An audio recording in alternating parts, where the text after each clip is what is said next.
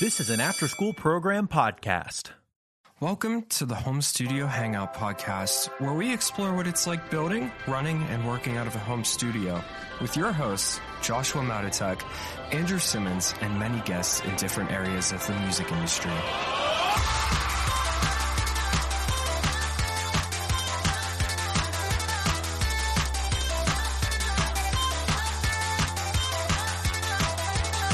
Hey there, and welcome to the second episode of the Home Studio Hangout podcast. Thanks for joining us today. We're going to be talking about DAWs, digital audio workstations. This one's specifically geared towards newer people uh, in audio, uh, people that are just kind of getting started, looking for uh, what software they might need to get started recording music and writing music. Um, we go through a lot of different um, options for your digital audio workstation, um, different types of software, pros and cons for each.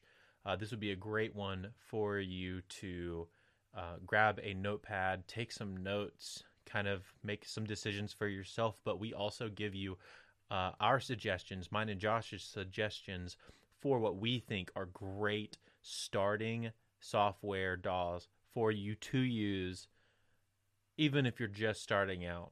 Um, I think you're going to really like it. So let's get right into it.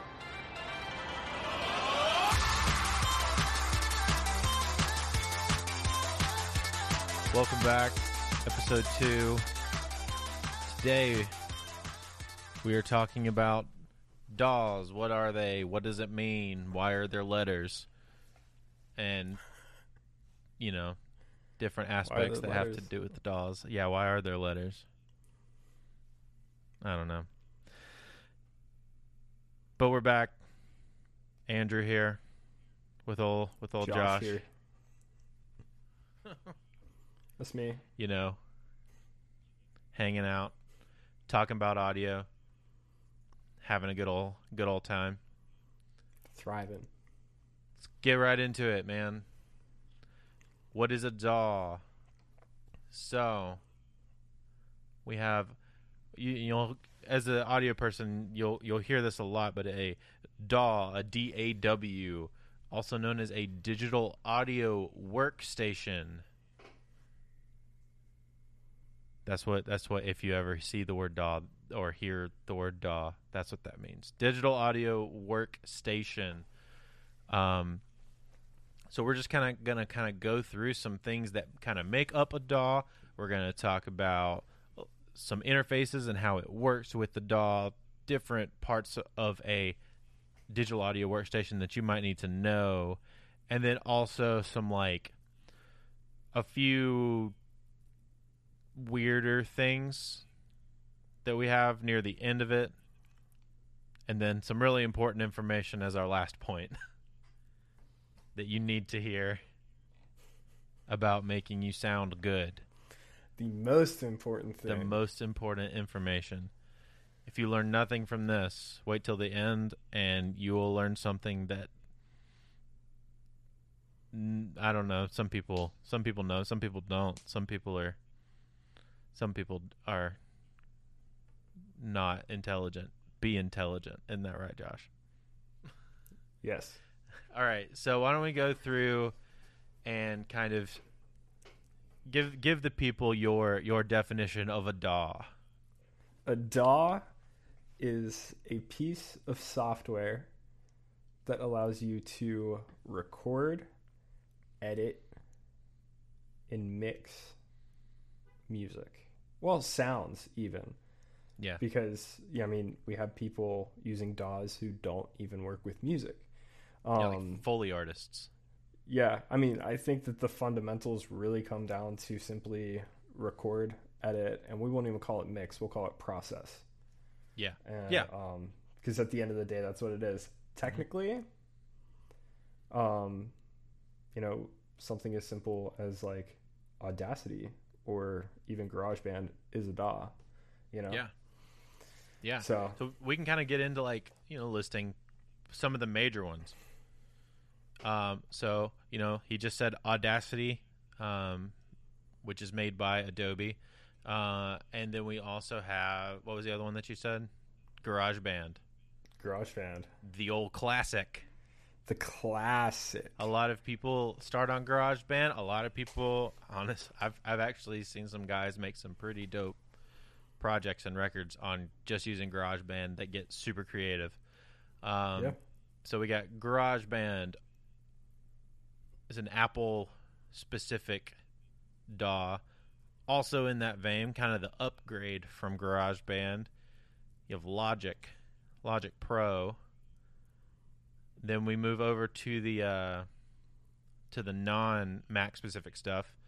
So Pro Tools is a DAW or digital audio workstation. Pro Tools is a DAW. We have um, Cubase, which is a Josh favorite. Josh uses Cubase. Josh also used Pro Tools. You did at one Mhm. point for a while. Yeah, I use. I I, also use. I also use Pro Tools for a lot of different editing and mixing things. Um, Ableton Live. That is a very good. That's kind of a unique piece because it is. Yeah, it is a DAW in the mo- the most sense, but is also um, a live performance tool, kind of together. That's kind of what makes it super unique. And all every you'll, what you'll learn is like they all do very unique things that kind of set them apart. That's what makes them different. That's what makes them super fun.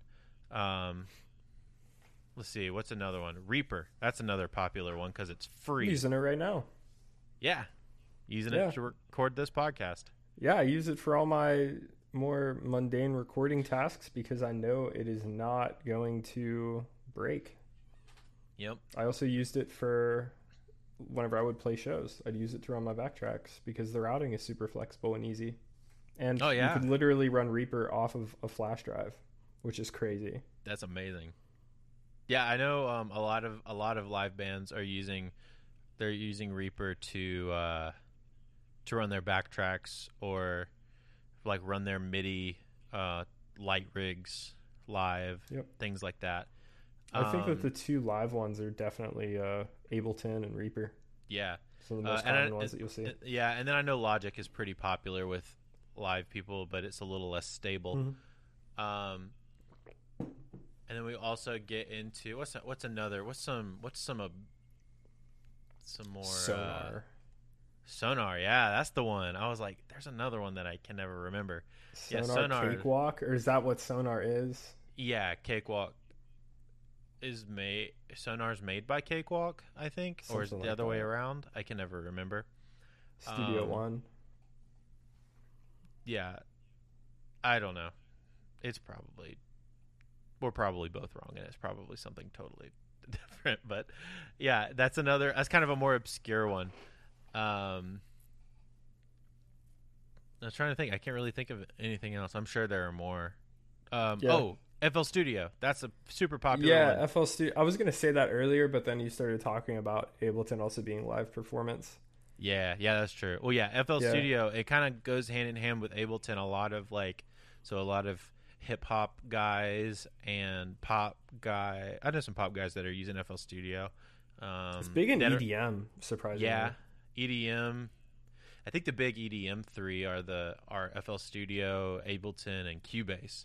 Because I know Zedd Yeah. uses Cubase a ton. Yeah. And um yeah, so we got Pro Tools, Reaper, Logic Pro, um Sonar. Did I say Studio One yet? Oh, Studio One. Yeah, that was the other one. Yeah. Yeah. That's- that- I, I said that while we were talking. And oh, I so got you. It's cool, man. No, I, I missed that one. Yeah, you're right. Studio One. I know a lot of people that use that one too. I know a lot of mastering engineers that use Studio One.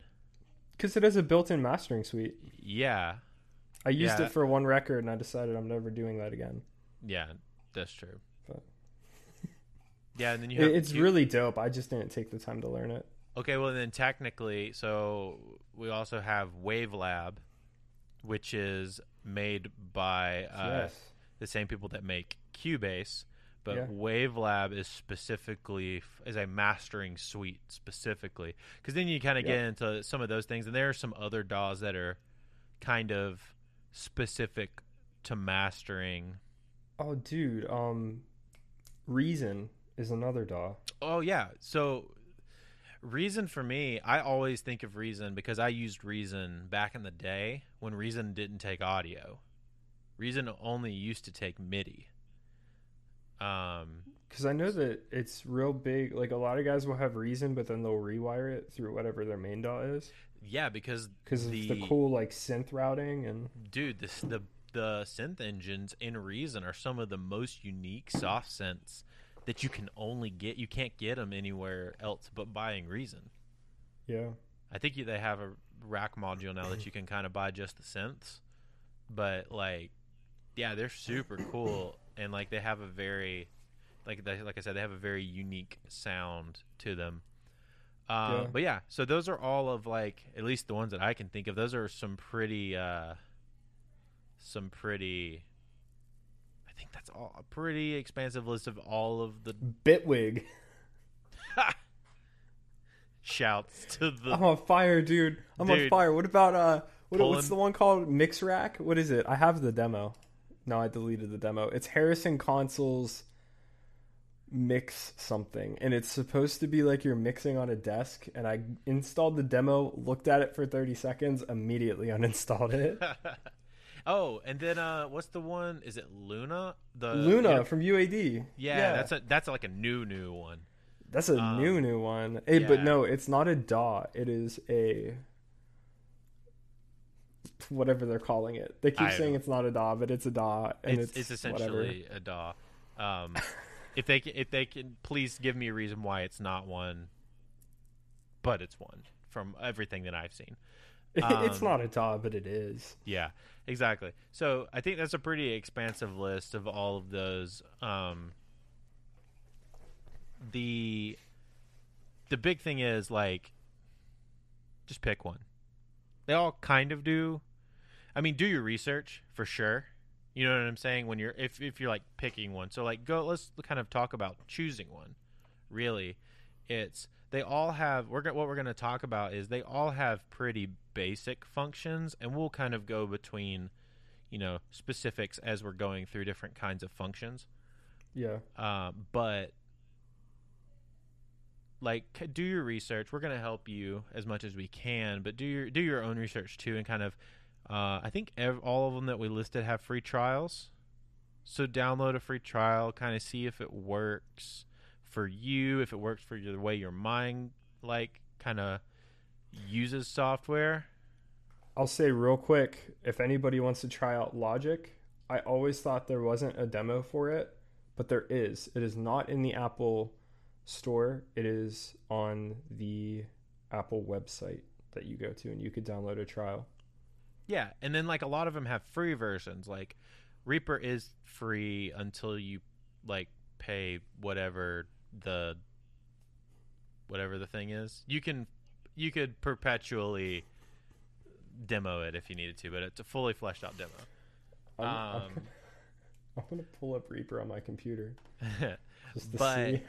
Um, but then like Pro Tools has a free version Ableton comes with a lot of uh, MIDI controllers, which is like for those of you who don't know, a MIDI controller is like those keyboards that don't have sounds built into them. They're just used to control sounds inside of your computer.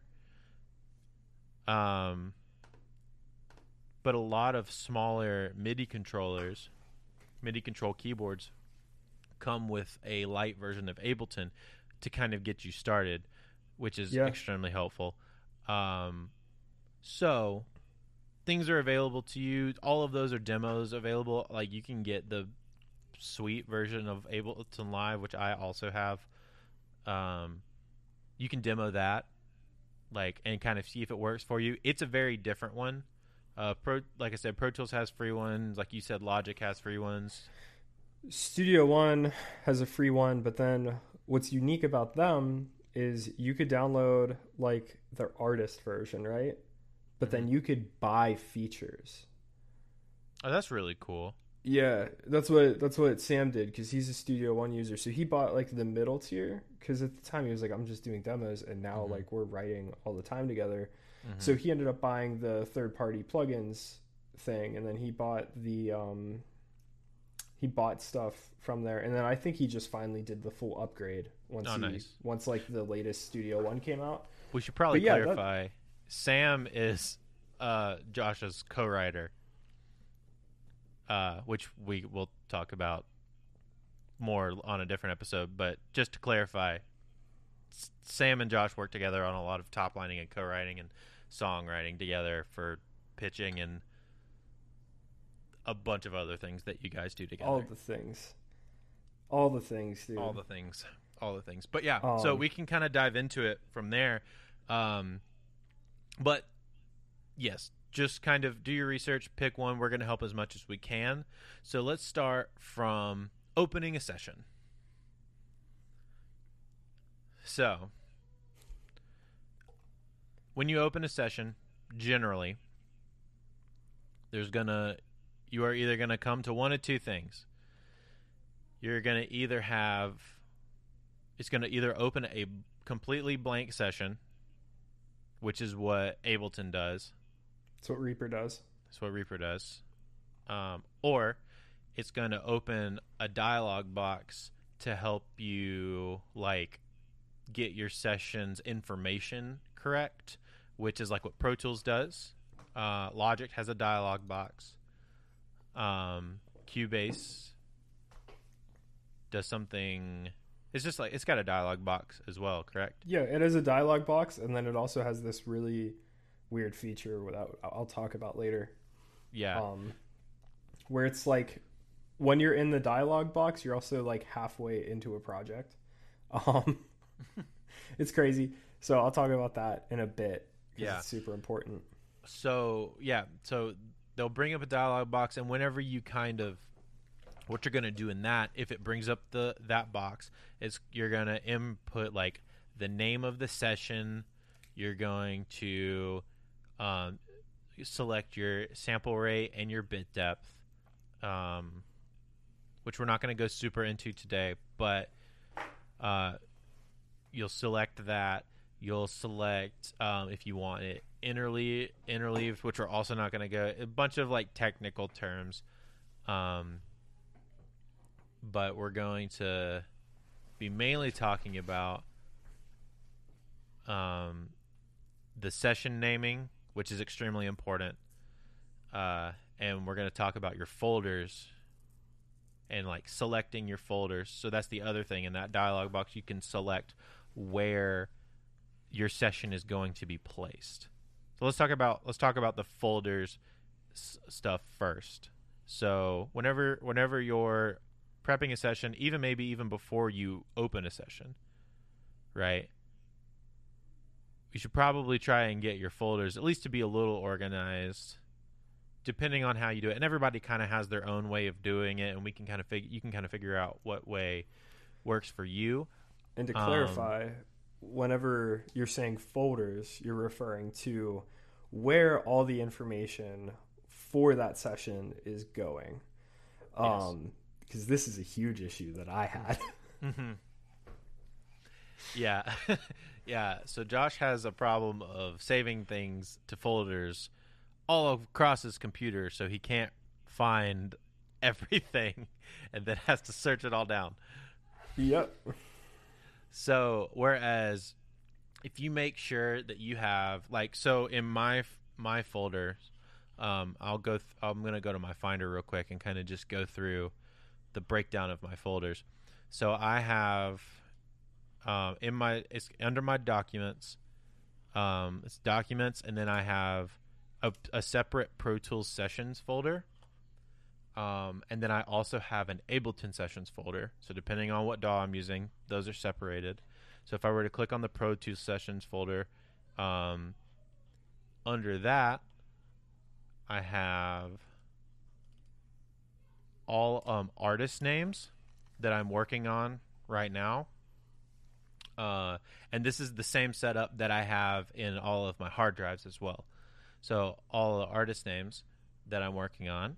Um, I then below that I have what record I'm working on. So if it's a repeat, uh, I have all of their previous stuff listed by year and uh, na- album name.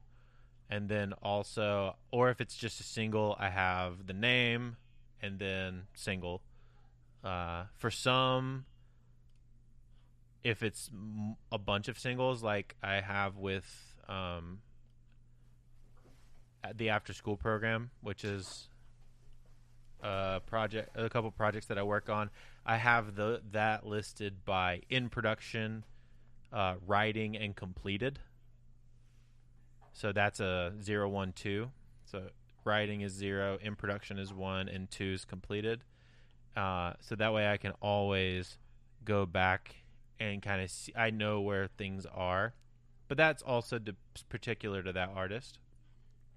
Um, and then in my Ableton one, it's the same setup. I have inside Ableton sessions. I have all of the artists' uh, folders, and then inside those folders, I have their sessions broken down into either a record or singles, respectively. So that is what we mean by like getting your folders kind of set up to set set yourself up for success with your folders and be organized so you don't do what Josh does, which is So let me take you on a journey. When I started using Pro Tools, I was in audio classes. So I learned the ins and outs of the program, especially the folder system. So my audio drives, whenever I was on Pro Tools, was very, very organized.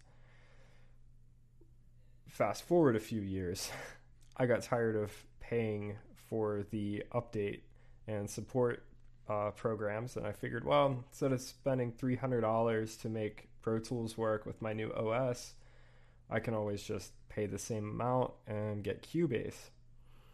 So I got it, and I had assumed that it would automatically do what Pro Tools was doing for me, which is whenever I name a session, it would name a folder the same name, and then it would put everything inside of that folder. So, and that's something that I was to say, well, that's something that Pro Tools does. That's also something that Ableton does. And I think most DAWs do that. So, whenever you name the um, the session, it's it creates a folder with that session name, and inside it, it puts the project file, all of the audio files you use, all of the MIDI files, and all of the recorded information, so that's all in one place for you. Yep. And so what ended up happening is if you name a session, it won't name the folder that. So this is specifically in Cubase. Yeah. And so how I work, like I'll work on something until it's done. And then once it's done, the most that I have to pull from that session again would be stems, but I already have them rendered out and saved to my Dropbox. And my Dropbox is insanely organized and way more so than my audio drive simply because the Dropbox is at the end of the day what keeps the final versions of these projects um not the sessions And I was going to say Um, stem, stems being stems being the individually bounced out parts of the song, such as like Yeah. all the like all the guitars bounce down to one, or all the drums bounce down to one, all the vocals, etc. Precisely. And so by the time I realized, because most of the time the Cubase dialog it pulls up your recent sessions, so I would just go into it from there. Never even thought to check my audio drive, and if I needed to pull up a session, I would search for it, and then open up the you know, Cubase CPR file, and it would launch the session. So I never ever once in my mind thought how disorganized this would be. And scrolling through my audio drive right now, I have session folders with backup, well, session files mixed in with backup files. And then I have a ridiculous amount of folders that are called untitled dash and then whatever number they are with more with the whole project in them. So that is where I'll find my audio images, track pictures, backup files, and session file. so, welcome to my world. Um, no, I haven't completely fixed it yet, but I at least got it to where everything was going into a folder. Yeah. So they're all in folders, and you know, if it's something really important that I know that I might have to open in a while, then you know, I'll kind of put it in a special place. But for the most part, it's not that big of a deal to me because, like I said, a lot of these projects I'm doing, it's like at the end of the day, like for instance, I literally just got asked for stems for a track that I did this time last year, but all my stems are in Dropbox. Mm-hmm. So So yeah, it doesn't really matter. it, it's not that big of a deal for me. Um, but yeah, I'm gonna be getting like a new drive set up, and once I do that, it's gonna be a lot more organized. Um, and I gotta check in and you know see if it'll just name it automatically, or I could just stop being lazy and just name every single one. But the fact that you could search the session name and it still pops up is no big deal. Yeah. But um, I won't talk about how I finally realized this because that was very embarrassing. yeah. Um, but something to say, something else to say about that is, so collaboration is a very big thing. A lot of times, especially when you're working in the same DAW, the same DAW as somebody else, you'll you'll often send the session back and forth. So this is something that I learned. I don't remember when it was really awkward though when I learned it. Um, I, I sent so whenever you go into the file, you whenever you make the session, it names a folder, the session name, and you go into that, and then it, there's the actual like session file, but then there's also, like I said before, um, an audio files folder with all of the audio files from that session that it pulls from. All of the MIDI files, a lot of fade files. So if you've made any crossfades or any fades in and out in that session, it saves all of that information in the in that folder. Um, basically, all of your information is in other folders. The actual session file doesn't have anything. It's all it has is like where to put all of those pieces. It's just a directory. So Let me guess, you just sent the session file. Oh, I definitely just sent the session file to somebody. You know, like what I just did six months ago after I already knew this and I literally took a class on it. Mm-hmm. It happens to the best of us. I wasn't thinking. It happens to the best of us. Yeah. Files will get you. Oh, so, man. I can't believe I just admitted that on the record. Yeah, exactly. so whenever you're sending it, make sure you're zipping all of that stuff together. You can even go back and just zip, like compress, zip in Windows, compress in Mac. All of the all of that folder down into a, a single folder to send it to somebody. So when they open it up or unzip it, they can they have all of the information that they need. So they can just open up the session file, and everything's where it should be. Yeah. So That's another thing. Um, you know, for people who are sending session files back and forth, that's huge. You have to be organized.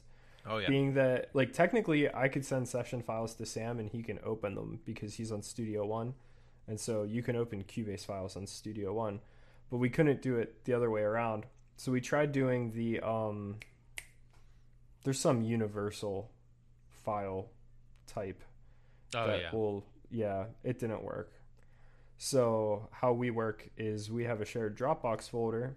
And once again the dropbox is very organized and we will render our stems directly into there so a lot of these times we're both we both have our own session and then we're building that session remotely using the files that we exchange yeah. That's and then at the end of it i mix it all and then it's done yeah, that's a great So. idea. Um, yeah, it also makes it really, really easy because you could render things directly to the Dropbox folder. yeah. Oh yeah, uh, that's a great idea. And then it automatically uploads and it's there, and then you can Yep. say, "Hey, Yep. bounced everything out. Should be uploaded soon." Yep, we will FaceTime, and if- like the other day, I called him up, was like, "Can you cut vocals real quick?" And sure enough, he banged out all of these backing vocals, and he just rendered them right to the Dropbox folder, and I literally watched them pop up, Hmm. and I just dragged them right into my DAW. Yeah. Uh, so that's a good. that's our. That's our big talk on folders. They matter a whole lot. They matter so much. Please keep them together and be organized. Learn learn to be organized up front. It'll save you a ton of headache. Uh, then we move on to like the next part of that dialog box, which would be sample rate and bit depth. So, uh, I can. Tr- I'm gonna try to explain it as easily as I can. It is a decently complex topic. We could probably do at least a partial episode on it, but I'm gonna kind of give you like the the basic understanding of it, which is sample rate is so if you think of a think of a graph, right? You have all these points, all of these peaks going from a bottom to top, right? So you have a median line going from bottom to top. Uh, what the sample rate is is taking between 20 hertz and 20k hertz, 20,000 hertz, and saying, here is all of the important information. And how high you set that, more dots are on that ladder, that median line. It has more information to go off of. So when you're when you're doing a um, 44 1 44 uh 44.1k so 44,100 hertz is 44,100 dots in that line. An easier way to think about this would also to simply just think about the difference between, for those of us who are old timers, and you remember the 240p YouTube videos versus the 4K ones. Mm-hmm. It's essentially yeah, it's, audio resolution if you think yeah, about it. Yeah, it's very much audio resolution. Um, yeah, it's it's a great way to think about it too. Is yeah, uh, if you're watching a video and you put it in, you know, 240p versus 4K, like the resolution is going to be ridiculous. It's going to be like super fuzzy, and you can see the individual cubes in the sometimes if it's low enough resolution. But right. or you know, versus a 4K, it's like super clear and like the person standing in front of you. Um, right. But so to continue what I was saying, 44.1 is 44,000. Then you go to the 48, and that's just more little dots that they added to make that picture just a little bit clearer. And then you go up and up when you're eventually like at 128k, which is like super, like theoretically super super clear. At a point, so so like ideally you would want the highest sample rate, but so here's here's the thing: higher sample rate also means larger file size. So every audio file that you put in that is mass like 128k versus 44.1k. A single audio file in 128 is going to be like almost an entire session sometimes depending on how long it is in a 44.1. Yeah. Oh man, uh, whenever we would go to a studio to track drums and because there's so much stretching involved while editing, you kind of have to track drums at a higher sample rate. Mm-hmm. So he was at he was only at 96. Yeah, which and, is like that's pretty standard for larger studios generally like to track at 96 because larger studios also work with orchestras and choirs, more a little more things that require a lot more realism. Yeah, and so be- because of that the session files were massive. Mm-hmm. They were like like one drum session was like the size of like three of my pre pros. Yeah, exactly. It's you know? yeah. So, and then so bit depth is essential. So sample rate is the clarity of the actual sound. So it's the clarity of the tone of the of the audio file. The bit depth is the clarity of the volume. So it is reading how quiet versus how loud it is. Um, and there's other things that you do with dithering and that kind of thing, but I don't want to get super super in the weeds on a lot of that kind of stuff. But yes, so I I mean, really, 24 24 bit for your bit depth is a safe place to be at all. I don't think I ever do anything. I don't really do 32 bit float very much, which is your higher option, or That's all 64 I bit do. float. I don't really do 32 bit float that often. Do you want to know Um, why I do 32-bit float? Why? Because I can. Yeah, yeah, yeah. If you can, yeah, why not? I just am try. I try to save. Once again, I try to save space on my computer, um, so that I don't have a ton of massive session files, and it also is easier to send back and forth. And I haven't found that 32-bit versus 24-bit makes a massive difference to me, at least. Um, so the so like being safe 44 1 on your sample rate and 24 bit is honestly like a really good base level to start at. You can't really go wrong. There's really no reason to go 16 bit.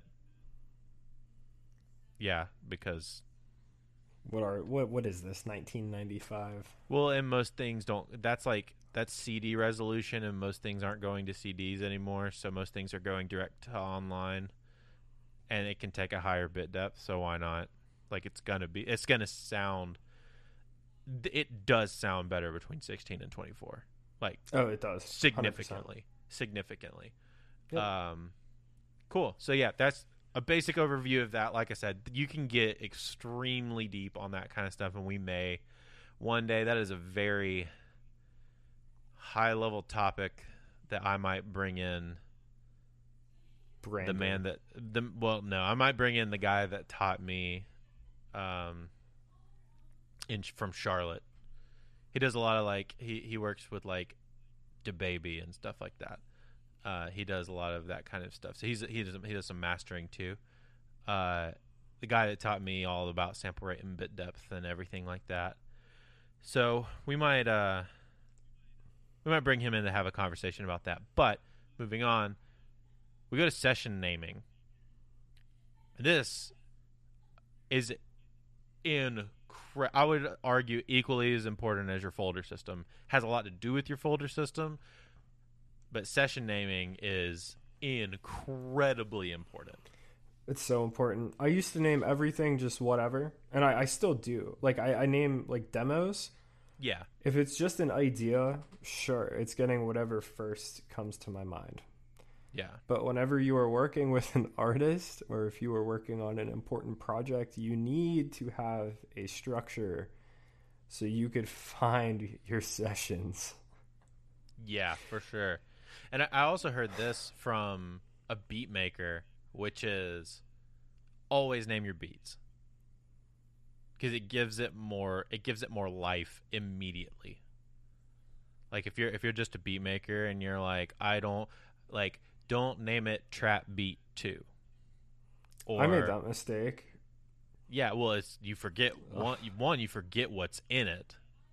Hmm but two it doesn't when you name it that and you never come up with a name and somebody's trying to buy a beat and you have trap beat 2 well that doesn't sound very interesting some to somebody trying to buy a beat Yep.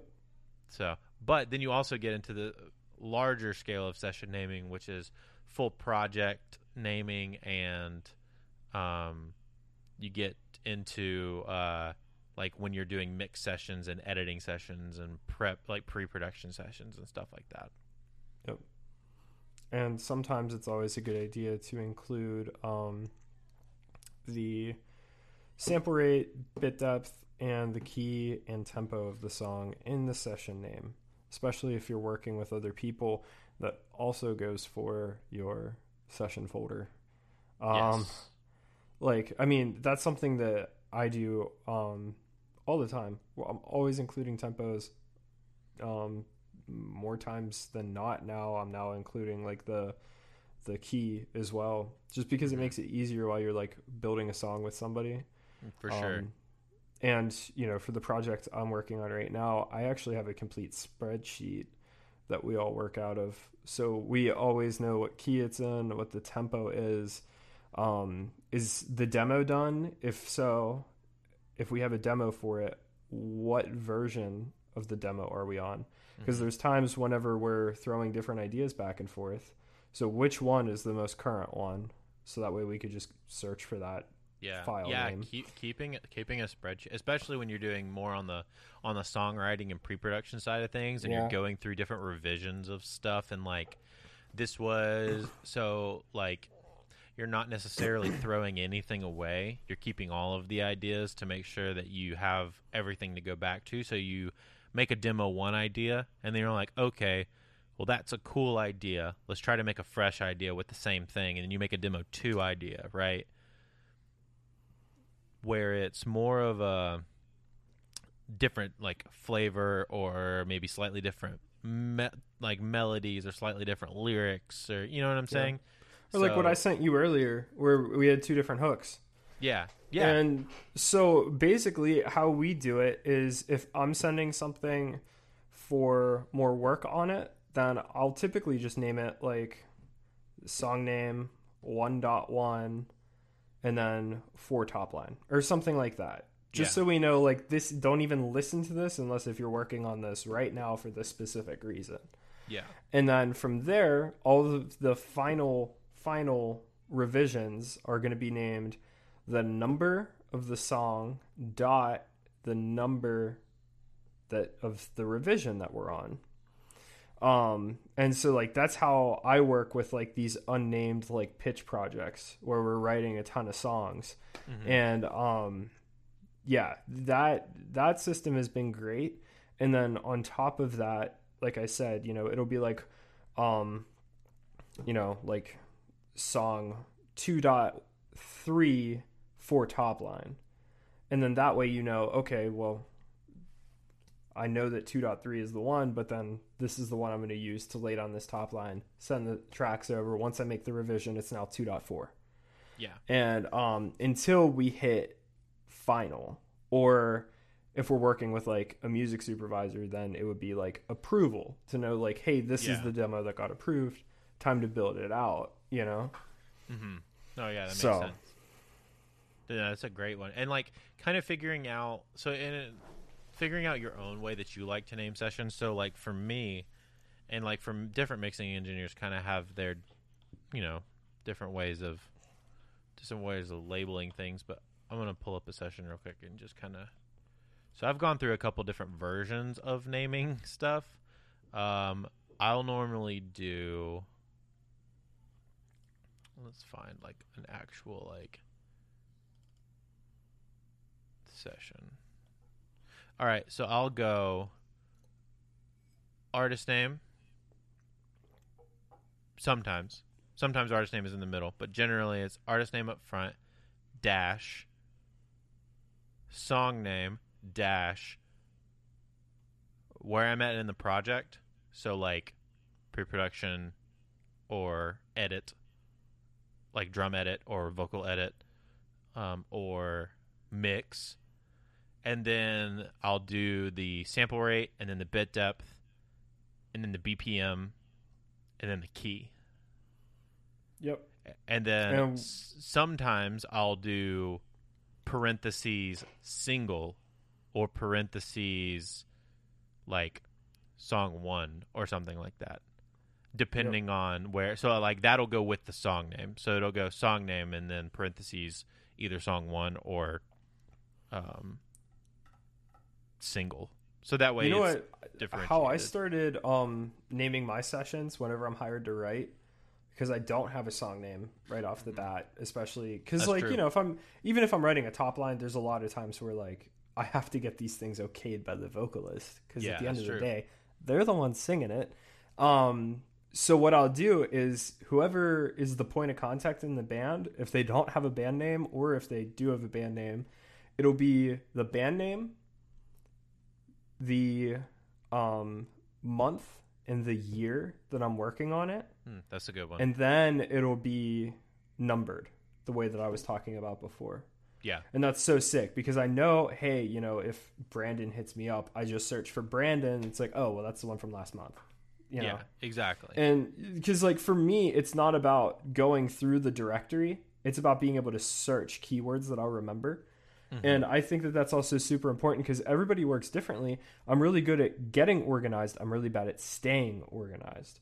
Yeah. And so there's no point in me having this really complex file system if it's going to get unorganized in a week or two. It takes enough for me to just keep our Dropbox like Oh yeah, I'm sure. pristine. Well, and You so know? that's like the importance of naming is because it makes it searchable. So Exactly. like we didn't really clarify that up front, but like the importance of the naming system is something that you will remember and putting enough putting enough information there that if you're collaborating it makes it easy for somebody else to build their session or know what they're getting into. It kind of uh, all of the session, the information that they're going to need about the session, but also it helps you in the sense of like, oh, I need, I know I was working with this band and they want me to go look at this song and this revision. So all of that information should be in the title. You could just search that information in your finder or in your search bar of your computer and it'll pull that session right up and you just click on it if you can't find it. If Yep. it's buried deep down somewhere from like a year and a half ago or something. Yep.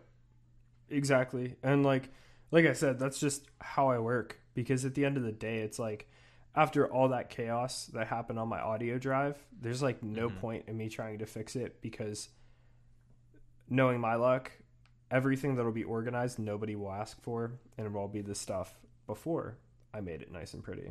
Oh yeah. So that's true. you know, it's like as long as things are searchable, and if it wasn't for the fact that I didn't know how to name my sessions, I'd probably be in a pretty rough position right now, trying to get all of this organized. Yeah, know? it'd be impossible to find it. it, it, it would- it would literally be impossible. So just make sure you name your sessions in a way that you know you could search it, or better yet, make a template for it and stick it on your computer monitor. Oh yeah, that's a good one too. Yeah, I have uh I have some sticky notes over here where I like if I need something like always remember something, I always put it like right below my monitor on my right side over here. Um Yep. but uh so I think yeah, that's probably enough about the dialogue box stuff unless you have anything else to Yeah. say about that. So oh we yeah. can move on. So the the Cubase dialog box. If anybody is on Cubase, instead of creating a session, you can also import anything into a completely fresh session.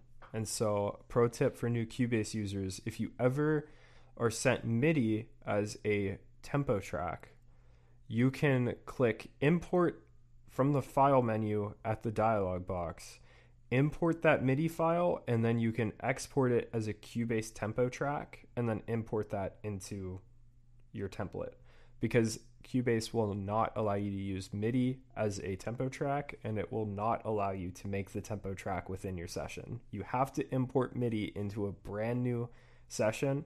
If if you create a session and then try to import it, it does not work and it took me way too long to find anybody who could give me that information. So I just want to put that out into the world right now. Yeah, that's a, that's a good one. Yeah. It's the only thing I hate about Cubase, but honestly, like it takes an extra two minutes, and I do it like once every three months. Yeah, So- but then also like figuring it out took a while. dude, seriously, if if anybody is on Cubase, if you search for that on Google, you will find no results. You will Mm. not find a single video on it either. I had to go to like some forum from like 2008. You know how old I was in 2008, dude? I was in sixth grade. Huh. Like Yeah, I'm a older than you. while. I was in eighth grade. Um, aw. Aw. so we move on to to Windows and Views, and we say Windows and Views. There's really like two or three main windows. We say Views because that's more of an Ableton thing. Um, Yeah. But we'll start with the Windows, and then we'll go to the. I can talk about the Ableton stuff specifically, but with, there's really three main windows that you're going to use at any given point. There's some sort of session or uh, timeline view. So, sorry, that's an Ableton term. So there's some sort of timeline view, which is your normal like left to right. You see all the audio files on top, stacked on top of each other with all the track names and everything like it's that. It's linear. Yeah, very linear, left to right. Or you have uh, I don't know what I don't know what Cubase calls it. Pro Tools calls it the mix view, which is like all the faders. Oh, they literally just call it the mixer. Okay, so like, and I think that's what Studio One calls it too, is just the mixer, and I think that's also what Logic calls it, is the mix, is just the mixer. And that's also what Reaper calls it. It's Just just, the mixer? the mixer. That's yeah. all. So in Pro Tools, it's the mix view. So it's the for those of you who don't know, it's the view where all of the faders are from left to right in order. You can see the physical fader look, uh, all of your mute buttons, and then on top of that, generally is like all of your plugins and EQs and compressors and all that kind of stuff on top of that, or any instruments or whatever that you have on that track. And then there's the third one, which is the MIDI view. Um, some of them are called MIDI editors. Uh, I believe, I believe in Pro Tools it's called a MIDI editor. Yeah, that's what it's called in Reaper and Cubase as well. Yeah, let me look. Um, and, and you know what we're talking about is inside of that project window. If you click on a MIDI track, it'll bring up a separate view.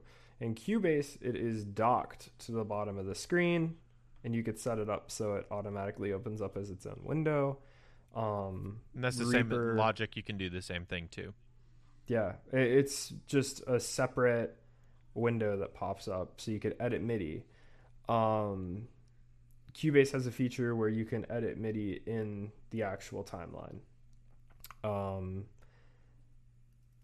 I think Pro I think Tools I has it covered too. it all. Yeah. Oh, yeah. Some some DAWs, Pro Tools doesn't have this, but DAWs like Cubase and Studio One, I think Logic does it. I know Reaper doesn't.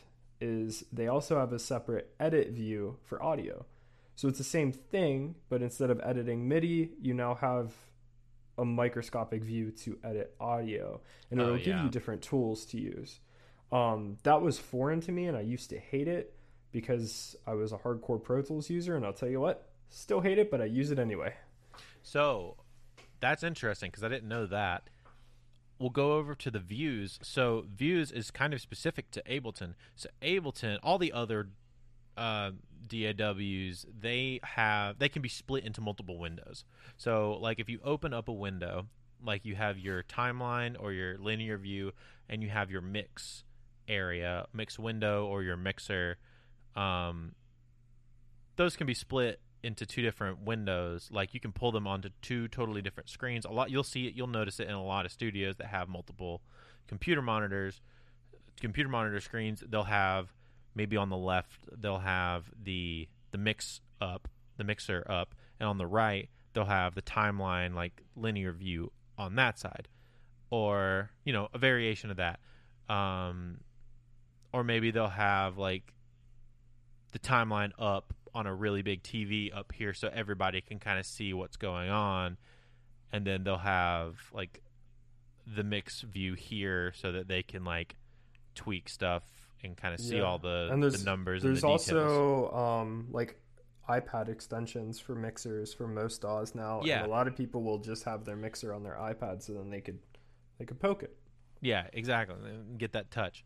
So Ableton does not do that. Ableton is all in one. It's kind of made for laptop use. You can definitely tell it was made for for people to use on laptops specifically. So there's two views in Ableton. There is the session view, which is unique to Ableton, and then there is the timeline view, which is the same as every other um, DAW, which is like the left to right, everything stacked on the linear view. Um, but the session view in Ableton is unique because you'll look at it and it looks the same as the mixer window. It is not the same as the mixer window. It in, it has the the faders kind of, but instead of faders, it's got little arrows. It looks very like old. It looks kind of dated, really. It's got little arrows that you can kind of move up and down, and as your volume. Um, but then on top of that, where you would normally see plugins, and it looks like there should be plugins there, but there's not plugins. It has clips. So uh, something that, and kind of something that Ableton's known for is the ability to loop and create clips in like live inside. A lot of people use it to fire different. Uh, they'll loop like a guitar part and then they'll add some drums over it, and you'll see a lot of people do this with different um, live shows or uh, some live streams. I know a lot of people use it for live streams, and like they'll just you know play a quick thing and then quantize it real fast because it's really fast at that and then they'll go down and they'll record a different part and then they'll put them together or they'll you know go back and forth between parts and trigger different like small clips or longer clips different drum loops and things that they just kind of have in there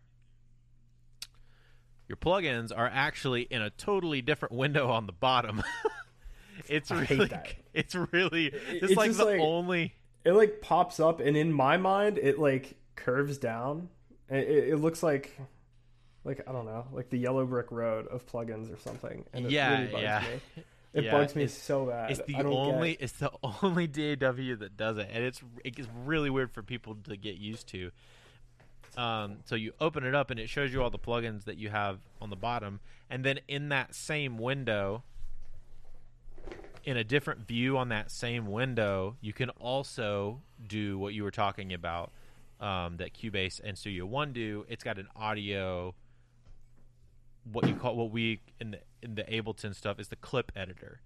Um, Yeah. So you can edit that individual audio piece. Um, you can stretch it, quantize it, pitch it up, pitch it down, do all sorts of crazy stuff to it. Um, but yeah, it's it's kind of unique in that way, uh, but it is very, it's kind of intuitive once you get used to it. It's very very very fast. Um, I know Josh isn't a fan, but Josh also doesn't use it almost every day, and I do. Um, do you get super fast at it? Really, really I've tried so many times. yeah, it's spending spending a good bit of time with it. You can get crazy fast with it. Um, Yeah, there's some crazy Ableton guys out there. oh yeah, they're yeah they're they're nuts. But those are the Um, kind of different. Those are the kind of different views. Uh, and like I said, that's really specific. I can't think of another DAW that has that. I don't think there is one. That's very unique to Ableton. I feel like that's something Bitwig would just throw in to be like, "Hey, we do it all. Yeah, uh, yeah, maybe. Buy our DAW." uh, so yeah, I think that that pretty much wraps up that section. So our next one is track types, dude. Tell me Yeah, all about the track types. I mean, Actually, I feel like I should be telling you about it because I think Cubase Well- has the most.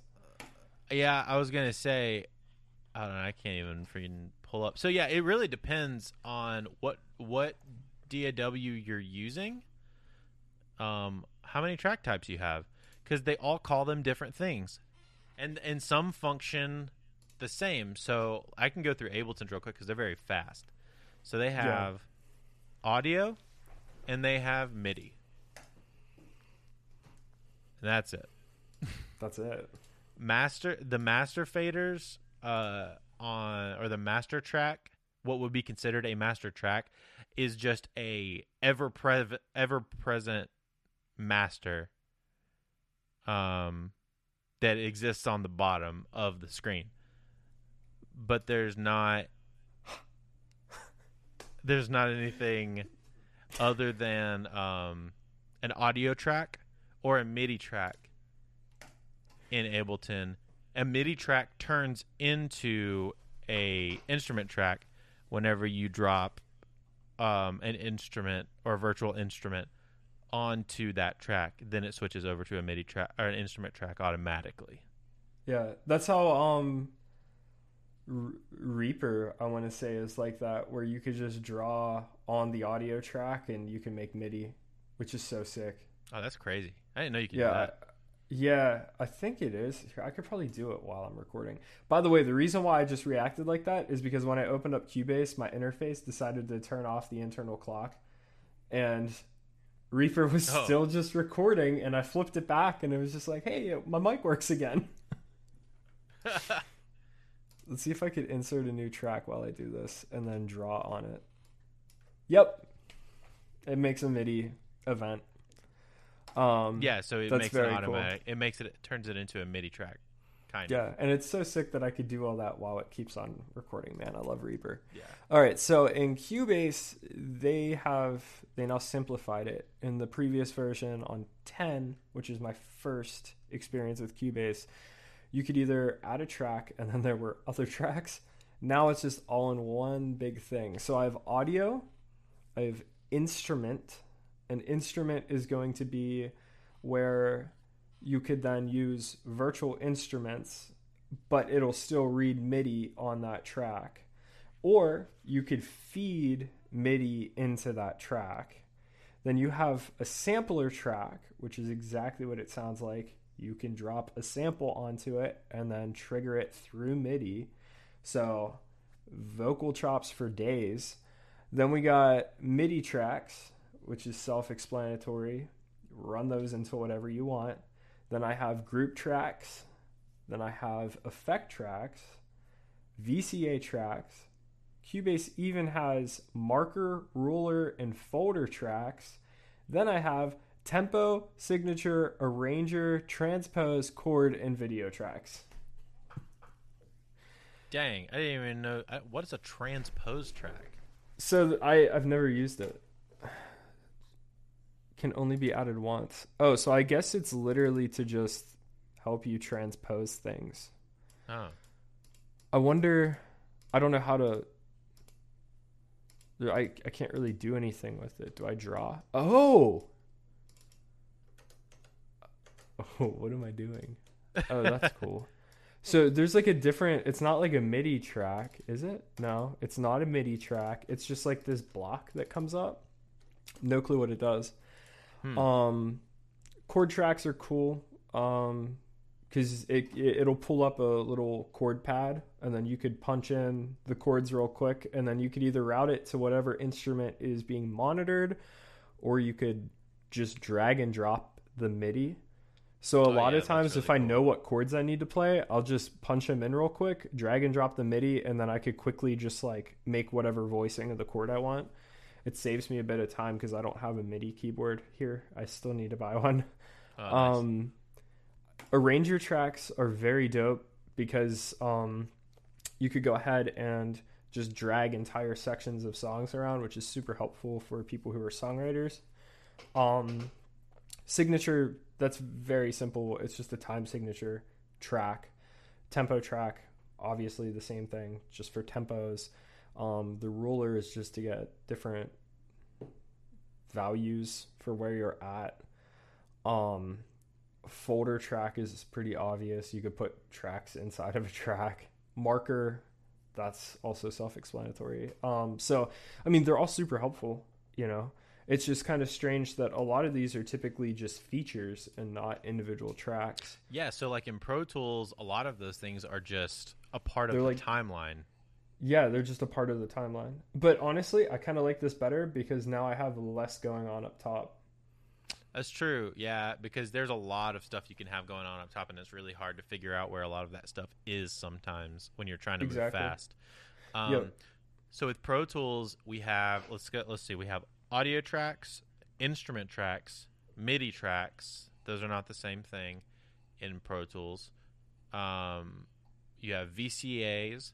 You have aux tracks. You have which can be used as sends and returns and whatnot. You have um, now in the newest update folder tracks, which can are subsected into folder basic, which is just to hold tracks, like a bunch of tracks in, or folder routing, which acts as an automatic routing folder, which is really really convenient and it's something that pretty much every other pretty much every other DAW has had. I don't know what that means. it's a folder track. So um, it acts as a uh, there's a the basic one doesn't act as like a bus routing. You don't route to it. It just holds things. It's just collapsible. But Oh. But okay, the- so how that works in Cubase is actually really neat because if you put things in a folder, you could toggle group editing on that folder. You can also just solo everything in that folder or mute everything in that folder. Mhm. However, so it does no- that. No, audio runs through it. So the routing folder the routing folder is essentially that, but audio does run to it. That's pretty cool. Yeah, so it's like a bu- really so it's like a bus. Yeah, it's it's, a- just it's like a bus and a folder combined. Exactly, it's a bus and a folder combined. So it made That's my route. It makes routing a lot easier because Yeah, it automatically routes. Yeah, it saves some time. Um, and then you have master tracks. Um, you have video tracks. And I'm sure there's some more that I can't think of. Oh yeah, VCAs. I think I may have said that. VCA tracks, which is voltage control, automation, Attenu- attenuation. attenuation. Is that what I don't. can't, I'm googling it. I can't remember. See, I've Um, never used them, and uh, They're great for swear by them. automation, dude. They're fantastic for automation, for group Yeah? automation, because you can set. Um, so in Pro Tools, VCA tracks are read by groups.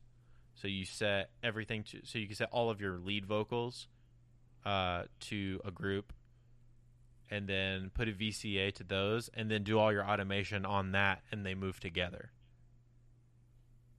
Respectively, so yeah, it's kind of it's super so then that way, you, so then that way you don't have to do it for everything. for individual tracks exactly. I've never thought to do that. You're a genius because all I ever heard was, well, it's really only used for live stuff. Nah, nah, it's really convenient for automation. It makes stuff way faster. So it, it actually stands for voltage controlled amplifier. amplifier, that's what it is. Yep. Voltage control amplifier because back in the day it was an it was a literal amplifier that was separated that you turned up and down. Um Yep. but so yeah, it's super convenient. So it could be used both ways as a you do automation on the on the VCA track or you can use it to say I need all of my vocals to run to this and so you just put all of your vocals on it and it's great for like doing uh doing mix revisions if people are like oh I just want all the vocals are too loud I want all the vocals down by like half a dB or a dB. You just drop them a dB on the VCA. You don't have to mess with it. Yeah. That's real nice. That's beautiful. Yeah, I might have to start using those. Yeah, it's, it's super convenient for things like that. Yeah. Um I think that we covered everything for the track types. Yeah, So, most most of those are pretty consistent, or they will there will be. I, th- I think you were right. I think Cubase had the most, and yeah. there Reaper will has the least. there will be similar versions to all of those in every in every DAW. Yeah, It's gonna be like pretty consistent. They're either going to be a combination of certain things, or they'll be their own thing. Mhm. Um. By the way, we missed a, a session view. No, I for talked about Studio view. One. For Studio One, there is something called a scratch pad, which is a separate timeline Oh that pulls up where you could write in it and then drag the whole thing over to the real timeline. It's literally a scratch pad for audio, and just so everybody knows, that feature is incredible. And um, I was Yeah, thinking about that while you were talking about VCAs. yeah, I never I never get to use that. Yeah. Dude, it's so good. I used to use it all the time, and now I just, um, I mean, I just write hits every single day, so I don't even need to scratch anything, you know? so, it's not even a problem. It's not even a problem. I only write hits. I Oh, only, it's the sound of hits. it's the sound of hits, man. Um, so we so we're moving on to transport controls. So we can hit these really really fast. That's uh, so transport quick. con- controls is just a fancy term for like your play, stop, um, record, those next back, beginning of song, end of song, re- rewind, fast forward. Those are all your transport controls. If you don't Yep. know what those are already, those are Yep. pretty basic. Like on any kind of VCR anything like that. Like that's pretty normal. Yeah, and then you will get some other things. I mean, I consider them transport controls, like your marker position locations, punch in, punch out, the different kind of record modes for MIDI and audio, Mm-hmm. um, even your tempo. You know, I mentioned a tempo track earlier. If I don't have any tempo changes, I adjust the tempo on my transport uh, control. Cubase actually has its own transport uh, thing that you could pop up and move around. Um, yeah, Pro Tools if you don't like it too. in the session. And uh, yeah, I just have mine set up so the separate one has some marker quick points and um, yeah, Oh, if al- you don't also your pre-roll, post-roll yeah stuff. Like if you want to set up like a count in, like if like if you're tracking guitar and you're tracking yourself and you want to have a pre like a two bar pre-roll going into a part, yep, you can do that. use that all the time. Plus uh, your metronome settings, which I use all the Mhm. time. Um, those things are all going to vary from DAW to DAW. Um, you know, I have a ton of different like MIDI and record options and punch in, punch out stuff. Um, if you don't know what that means, I highly suggest you just uh, type that into YouTube, watch some videos on the different ways to record both audio and MIDI in your specific DAW because they all do things pretty much the same way, but getting there is a bit different. Yeah, exactly. Uh, and it makes so, your yeah, life a lot easier, so just Oh. learn it. for sure, especially and you can like figure out what shortcuts and we're going to get into that kind of stuff but shortcuts and hotkeys we kind of talked about that last episode about how important your hotkeys are and most of your transport controls are tied to a hotkey or some sort of shortcut on your keyboard Yep, precisely. And if they're not, most modern DAWs, you can always assign one. Um, exactly Yeah, I- think that that's all we really have to say about that because the honest truth is is that they're all going to do have like different options, but um, you know, at the end of the day, a quick YouTube search will get everybody exactly what they need to know. Exactly. Exactly. Um, all right, so we can move on to tools and track controls. So I'm actually going to pull up Pro Tools real quick. Pro Tools has a bunch of tools. um, I know you're not a fan of the multi-tool, but I love it. So, tool. What we mean by tools is, um, whenever you hover over different pieces of audio in DAWs, you get your icons changed, your mouse icons change if you're on a multi tool, but uh, it essentially lets you do things like zoom in and out. Uh, it lets you trim audio regions, um, and that could also be that could also turn into like time stretching audio regions, um, selecting different audio regions and deleting thing like for deleting or moving or anything like that. Um, grabbing whole audio regions and moving them around on your timeline. Um, a pencil tool for like either writing in MIDI, writing in automation changes, different things like that. Um, and also in Pro Tools, there's a scrubber tool. I don't know if you have a scrubber tool. You know what I'm talking about, though? That audio thing. That oh yeah, can- yeah, I have one. I don't know what it's called. Um, it's called Play, which is actually like kind of really funny. That's hilarious. Um, yeah, but yeah, I those are the main. Those are the main ones in Pro Tools. I mean, we don't we don't have a ton. I have a ton. We have drop down menus for more like loop tools and then uh, hand tool can turn into separation. But most of the things that are tools, I just use as shortcuts. I have shortcuts for. So, the cool thing about Cubase is the right click does absolutely nothing. Hmm. It just doesn't do anything. So the first time you sit down with Cubase, if you come from other DAWs, you're gonna be like, life sucks, and you're and it's because it does. But um, Real talk. it's beautiful because it forces you to get used to switching tools quickly just using your mouse so i don't even use my hotkeys because i don't even switch tools because i don't make mistakes. And um, so i have a ton of tools dude. There's so many and there's probably still more tracks and tools but i have the object selection tool.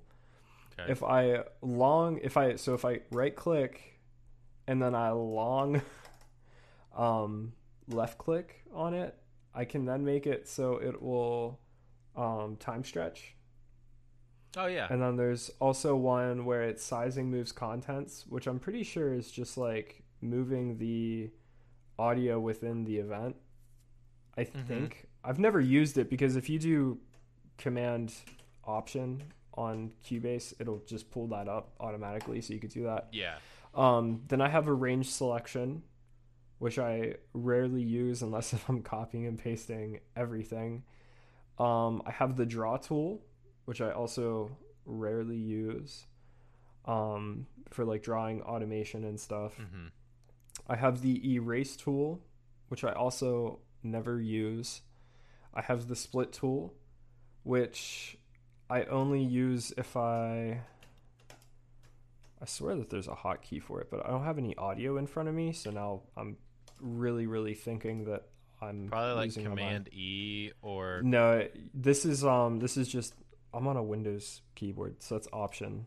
oh and you Option. can- It would be yeah, Option and E it, it doubles as like a drawing tool also if you want to draw audio events but Mhm. yeah that's how you cut and yeah that's actually the draw tool it comes up with option but it doubles as a split a splitter but there is um if you hit option x it'll cut it the way that you would in pro tools where it cuts at the um, Oh, yeah. marker yeah it's cool that's the cool thing about cubase they they don't really force you to work one way it, they like they're like, well, you know, we know that we have users who are longtime Cubase users, and then we also have Pro Tools users. So it's like, like you could pick how you want to work in it. Yeah. So if you want to select the tool, you can. If you want to hit Option, you can. If you want to hit Option X, you can. And I do all three all the time because it depends on what I'm doing. hmm Um, so yeah, that's the the splitter tool. I also have the glue tool, which I'm guessing, yeah, it just like heals audio tracks if you drag them. Um, it just like fills in space in between them, and it will also glue them back together, Hmm. which is actually like really strange. I've never used that. Um, I have the mute tool, which is actually really cool. And this is another weird like Cubase thing that I never knew. But if you um, render in place, so if you render a section, it'll make a new track, print it, and then Mhm. the other one, the audio is like grayed out, and you're like, "What's up with that? It makes no sound." That's because it mutes that event, which is Oh, yeah. actually really really cool because that means if you're in a weird situation where you're comparing two different things and you want to keep another like instead of just keeping it in the lane like Yeah. You just drag it to make a new track, drag it down, and mute it. right you could just mute the audio so you say if it's like a snare hit right if you're Yeah. comparing samples you could just keep those in there and then just mute them hmm and it's really neat because then Yeah. you don't have to use a whole separate track or whatever and like that's neat i have a zoom tool we all know what that is i have a comp tool which is killer and i Yeah, that- rarely that's- a vert. So there is basically just doing the playlisting in a tool. so i i have i have playlists also they're called lanes Oh Um, yeah, so you, yours is similar to mine, and also similar to uh, Logic. Logic has different lanes.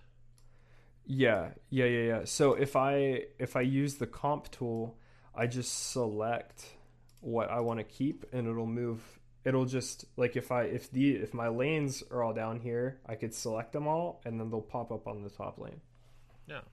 it makes comping really cool um i really don't i really don't comp vocals though like with how I because I'm very picky about keeping things organized when I do Yeah. vocals. So there's enough space that I rarely need to comp, you know, Mhm. like how people traditionally do.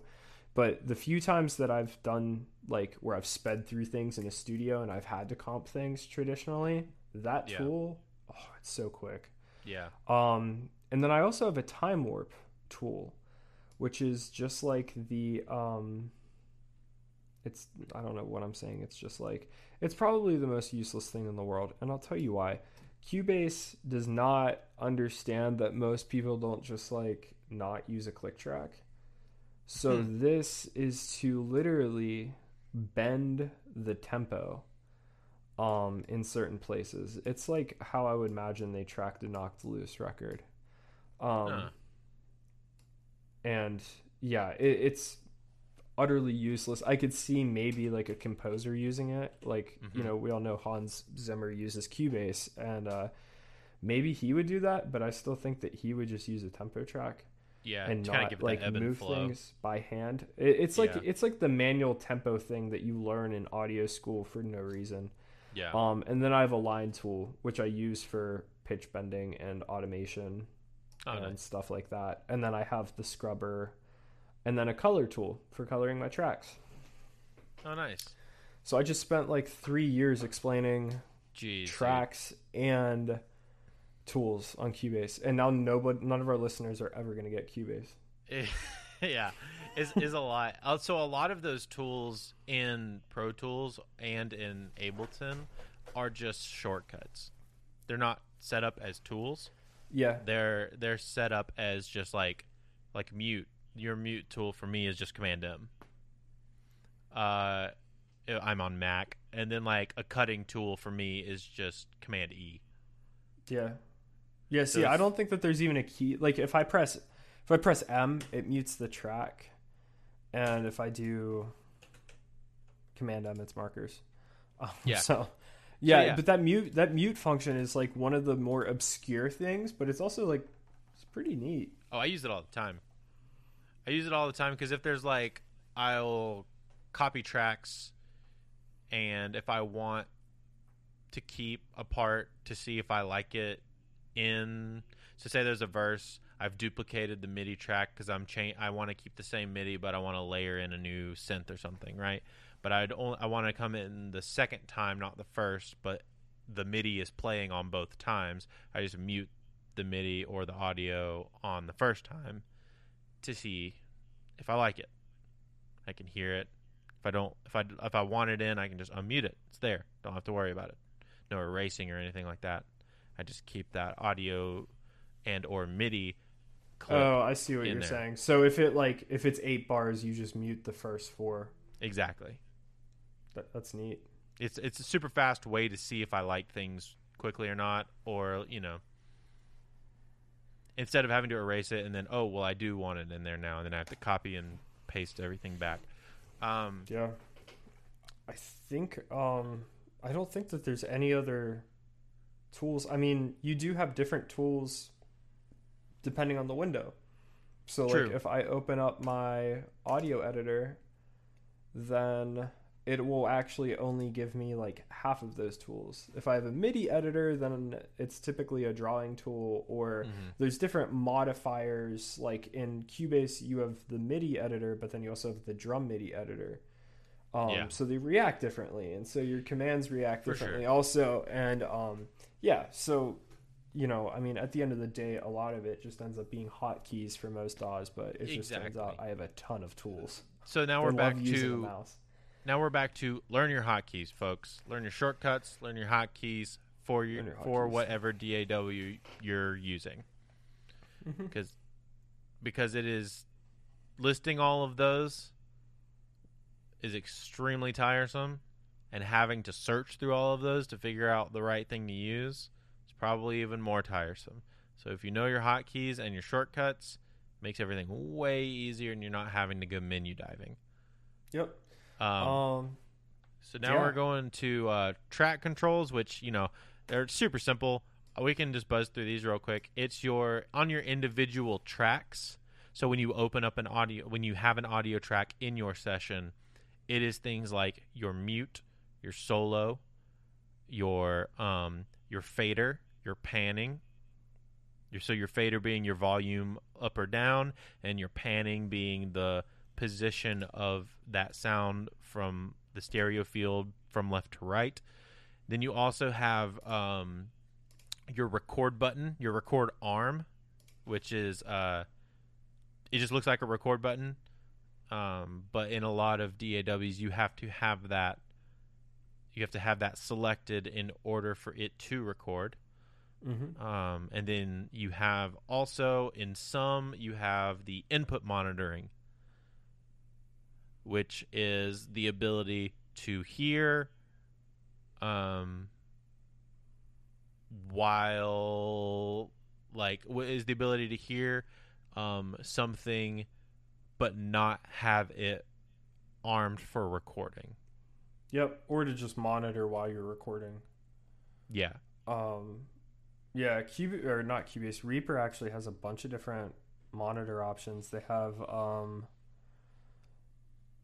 I'm pretty sure you could set it to post and pre, which is like really cool for your effects. And um, it has like auto monitor on, or you could just turn it off or keep it on. And so like, yeah, there, there's just some different variations. So just like look up what monitoring is for your DAW so you get it. Um, Pro Tools, Cubase, I think Logic. It's all very simple. You just they're all pretty this much the same and then you Yeah. also get into things like your inserts which are your uh your plugins so your general eq compression what have you things like that and then also your um, instrument plugins if it's an instrument track like your synths and your pianos and your drums and things like that and also sends uh, for sending things to group tracks or sending things to reverbs and delays um, Yep.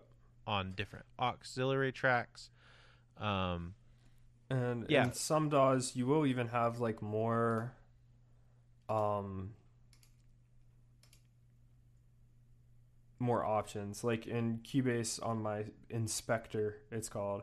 I have quick controls, so I can set, um, like a bunch of controls for my, um, for my track controls. So they're just Mhm. right there on the side.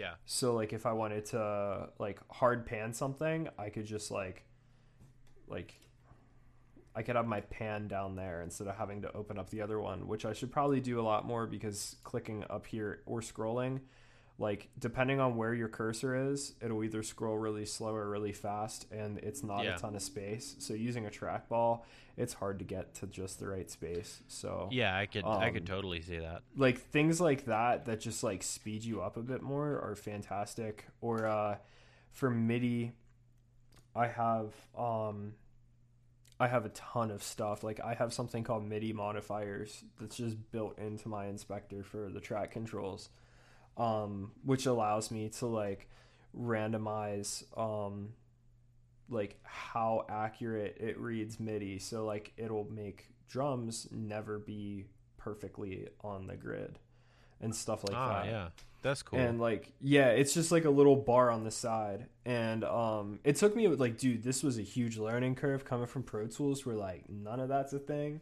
yeah, and um once i like sat because to like you know the first time you look at it you're like what the heck is all that and it's the same thing on studio one um but like man the, this stuff like it gets pretty powerful you know Mhm. um because then sure. it even gives you like midi inserts and stuff like that and so it's so just cra- I don't even know what that is. so i That's, could uh, almost way too many options. Yeah, I have a thing called Beat Designer. I have a thing called the Arpache. That's random.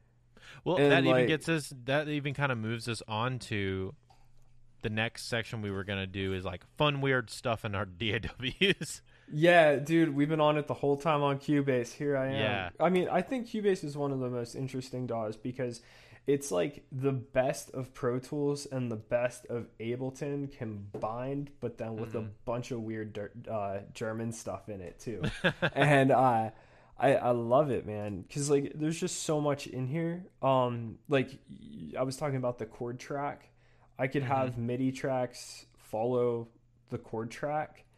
Um, and then you could set up like so it automatically uses different chord voicings. Like it gets in depth and it makes sense why these huge composers use it. Um, no yeah for sure. because you could really really do a lot with it. Um oh yeah there's also track versions. So like if i want to change a track like i could just like duplicate it and then just go back and forth between two different tracks. So if i wanted to mm-hmm. instead of having a separate track for like a top line like I could just save like I could just duplicate it and then flip back and forth between the two in real time while the song's playing. And yeah, um, well, I was gonna say the the the mix screenshots. Yeah, I have those too. It's the same thing, that, but with a track. That's crazy to me. yeah, I'll, I'll get to that in a minute, but I mean, at the end of the day, could I simply just track that and then flip between two lanes or playlists, whatever you call them in your DAW, sure. Mm-hmm. Or I could do this, you know, because now in this, it's easier to do all of the editing involved mm-hmm. than it is to record it, select that, do all the editing, and then drag it back down and then flip or whatever you have to do.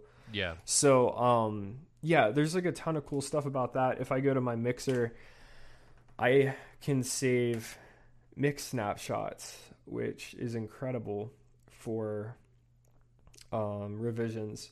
So if I mix something, I save a snapshot, send it to the band. They tell me what they hate. I fix it, save the snapshot, send it back to them. They tell me that they hate it even more. I now click the first snapshot that I took, send them the same mix that they got the first time, and now it's perfect. Yep. even though it's the same thing, but and no, I've never done that, but the idea is that I could quickly change instead of saving a whole new session, I can now flip in between mixes like that. Like, and yeah, um, almost real time.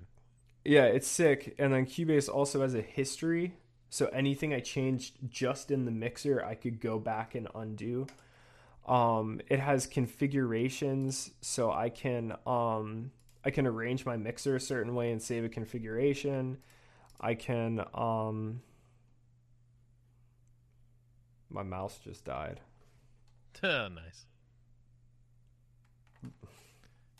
And when it did it, my AirPods went out too.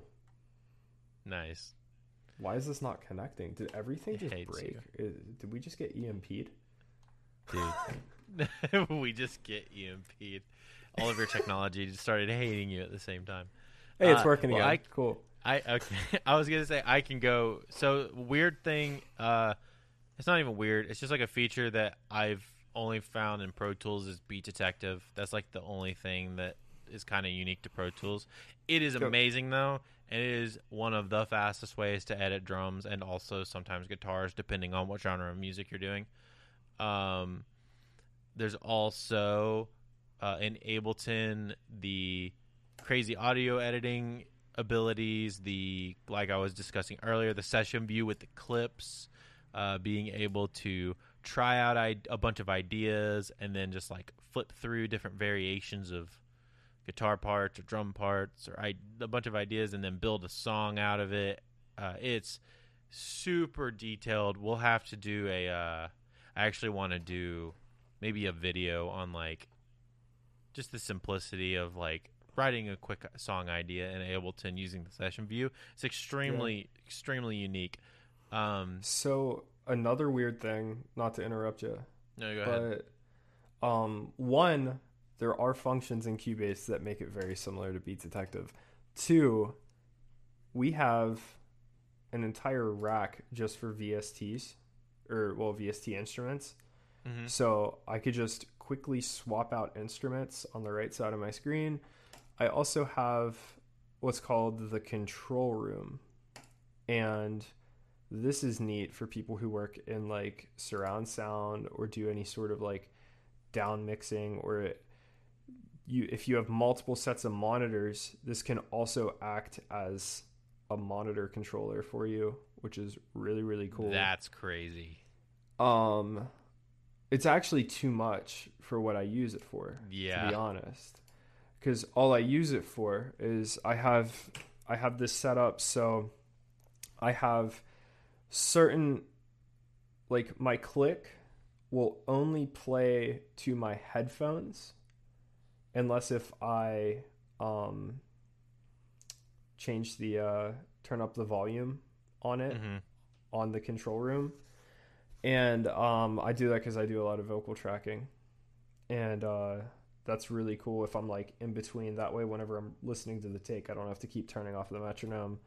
For sure. Um, and it's great though because you literally just set up the routing so it just goes right to my headphone output and it is a beautiful thing That's i used to fight with it a lot in the past um, i used to have a lot of weird issues with it Mm-hmm. but um, since i got it configured i've never had to mess around with it since and um, yeah it's great because i could just toggle the metronome on and off from right there and then just leave it on in the project window and Yeah. it won't play on my speakers but it'll play on my yeah, headphones and i have it set up through the uad console so my vocals also only monitor through my headphones and not through Mm-hmm. my speakers so routing, man. Like we said, It's like we said last great. episode, learn your routing so that you can do crazy stuff like not send your click, only send your click to the person who's tracking and not send it to the room, or only send a vocal, only monitor a vocal while they're tracking, but let them have an entire mix by themselves. Learn how to do that kind of stuff. It is very, very helpful. Very helpful. Um,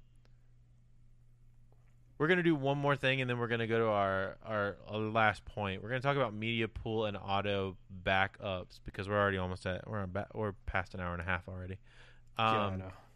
uh, so we're only halfway through so this is gonna be a two-parter yeah, it'll be a this will be a two parter. This will be DAWs, and then we'll do a whole nother episode on just on interfaces. Um, so media pool auto backups. This is amazing. So I don't know. You have this too.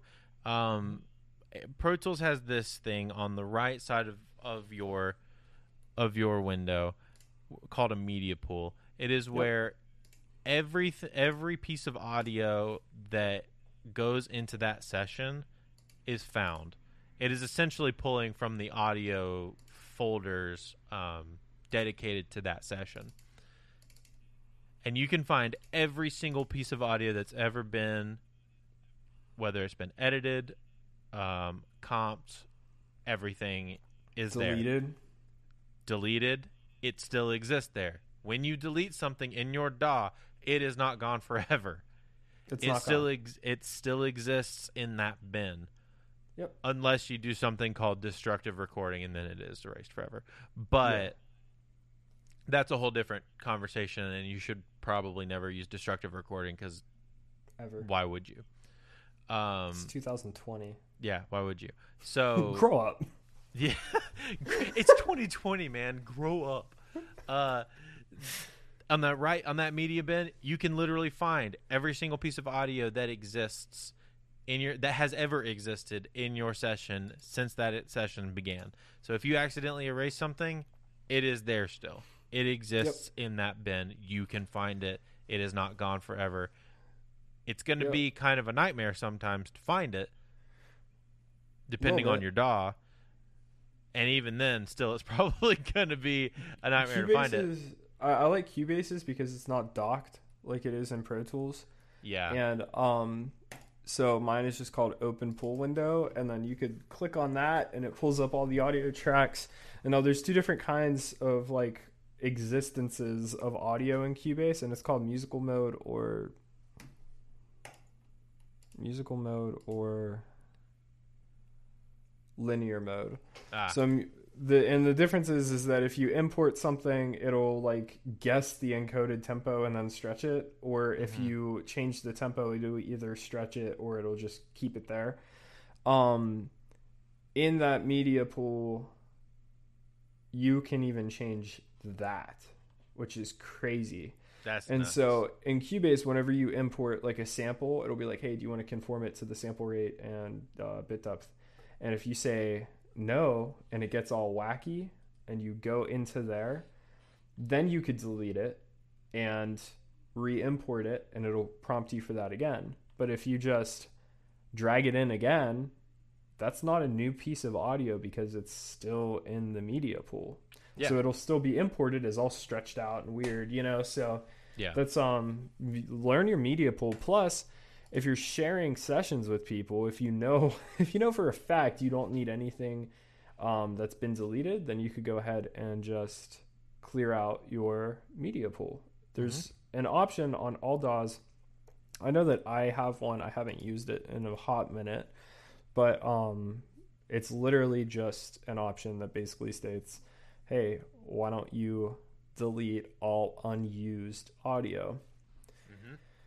Yeah, And delete yeah. unused audio is huge. Cleans up your session, makes it way smaller, especially when Mhm. you're sending stuff back and forth. It, it will definitely help you in the long term of I mean, you start getting 90 to 100 track counts, which is pretty common in like your your pop and your more radio rock centric, you know, stuff.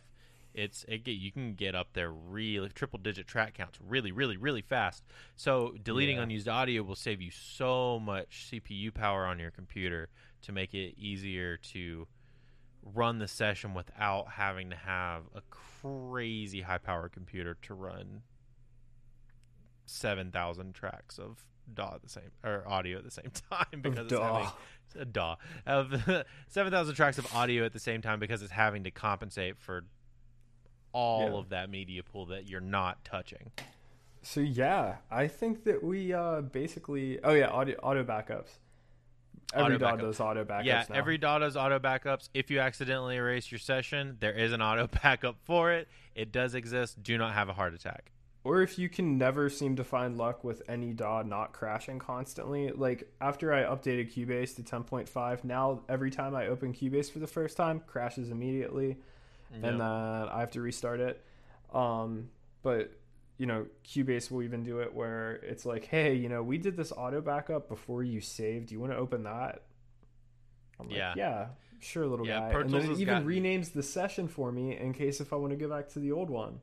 Yeah, dude. Pro Tools It- has they're so gotten much better with man. the update about their auto backups. It's more frequent now, which is nice. And uh, nice. Ableton does super frequent auto backups, like almost to the point where it's annoying, but it has saved my tail so many times.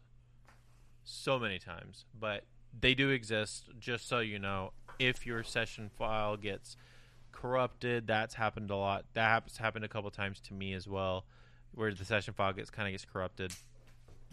It does exist. You can go back. You are not completely shot from from ever working on that project again. And Josh's headphones died. You know the episode's too long when my headphones Yep. exactly. Thank you for sticking with us. We have one more thing to say about this, and it is the most important thing. Regardless of what DAW you choose, DAWs do not make you sound good. What do you mean, dude? I bought Ableton and everything changed. Wasn't that like something Millennium said or something like that? I don't know. My brother kept talking about that because I, I was like, I was like, dude, I'm gonna try to learn Ableton again, and he's like, I bought Ableton and everything changed. Everything changed. And I'm like, how do you know about this? Yeah, And dude. It But- was some like EDM guy like was endorsed and he said that, but Maybe, but yeah, I bought Cubase because Drew Fulk uses it. Yeah, and he's the man. But I and I use Ableton because Andrew Huang uses it. And what's crazy is we one of our favorite producers is Jordan Fish, and we realized that he literally produces in Pro Tools. Yeah, which is unheard of for like electronic music, really. Yeah, I've seen like one video of a professional guy working in Pro Tools for like in it for like a pop song, like producing it. And so it really just crazy. goes to show if you learn your DAW and you're quick with it, then basically getting to the point where you are so quick that you get your ideas out faster than anybody else, then you are going to be the most optimized and you're going to be the most um, I guess successful at achieving what you're trying to achieve creatively. So if you're a producer, simply go with whatever makes the most sense and whatever is the fastest for you. Yeah, whatever makes most sense with how you think. That is so important. For Yep. me, that and that's why I use two different DAWs. Ableton makes more sense for me when I'm songwriting and when I'm producing a track. But when it comes to editing and when it comes to mixing, Pro Tools makes more sense for me. Just Yep. because it makes more sense in that scenario. And it's Pro fine to have multiple DAWs. Yeah, it's totally fine. I, I used to think that Pro Tools made the most sense to me, and something just didn't feel right. So I tried Studio One, didn't make the most sense to me. Mhm. Got Cubase, all of a sudden, hey, it makes the most sense, and I am now writing way faster than I ever did with Pro Tools. Is my editing as quick? Probably not. I'm getting there. I will get Yeah, there, But that's but that's it's fine. I don't do a ton of editing work anymore. you It's know? also putting the time in with it on your editing, and since you don't do as much editing anymore, like you're not going to be as fast. right because I don't practice as much, really. But You know. the point being, just pick one, man. Like and learn it. Learn The- it so good. they don't sound different. Uh, there's stuff floating around that says they like sound different, and you know, there if you put like a like a scale on it, like a some sort of analyzer, like maybe it sounds like slightly different, but it doesn't sound different. Like it doesn't really sound different. Does that make sense? That makes so much sense. like it's not gonna your DAW is not gonna be the reason that your mixes suck. The DAW is not gonna be a reason that your song is bad. Yeah. You know? That's gonna be Well, because you didn't put the time in to learn it. Well, that's like, um, you know, Maddie, my girlfriend, she's a graphic designer and she's all about Adobe products. And then she realized, hey, these people are putting out art way quicker than me. And then she finds out that they're using an app that isn't an Adobe product on an iPad. Mm-hmm. And it's like, well, it's not about your tools. You know, I mean, there's a certain standard of what people expect, of what Yeah. quality expects. For sure. You know? But as far as like home studios go, like we're both running Apollos, um, decent computers and software, Yeah, and exactly. fairly inexpensive microphones. You know, mm-hmm. so you know it's really just about learning what you have and Learning to use it to the best of its ability and you're like pushing yourself to learn it Yep. so well that you cannot be beaten in that DAW. Be the best Reaper producer ever. Be the best Ableton producer or mixer that you've ever seen. dude, you see those guys in Make Pop producing on Reaper. Dude, That's like that's even crazier to me than producing on Pro Tools. I know, So man. like, shout out to the Reaper homies because they took the time to learn it and program it to work the way that they want it to. So if you don't And- know, if you're getting into Reaper, if you think Reaper's an interesting option, be prepared to pro- learn a tiny bit of programming because you have to program every piece of that software. Pretty much. But whenever you are done, it is unique to your workflow, and that is what's crazy cool about it. Because it, you can program it to be the fastest thing that anybody's ever seen when you are behind it. hmm And then I would go up to it and I'd be like, "What is this?" Yeah, exactly. You why, know? why does And, nothing work right? Yeah. So Reaper's strange. A lot of people complain about Reaper and say it sucks, but really, it's really, really great. People just don't learn to use it. It's just different. It's different. I mean, that's how all DAWs are, dude. Exactly. I mean, I've seen metal guys use FL Studio, and I've seen metal guys use Ableton. Yep. And apparently, we see pop producers using Pro Tools and Reaper. So it doesn't matter who you are. It doesn't matter where you're from or what you're using. It matters what you make. Exactly. So let's give them. Let's give them our. Let's say. We'll each give our top three DAWs if they're looking for one to start with. To start with, Yes, Cubase. top three. Well, okay, top three. Um.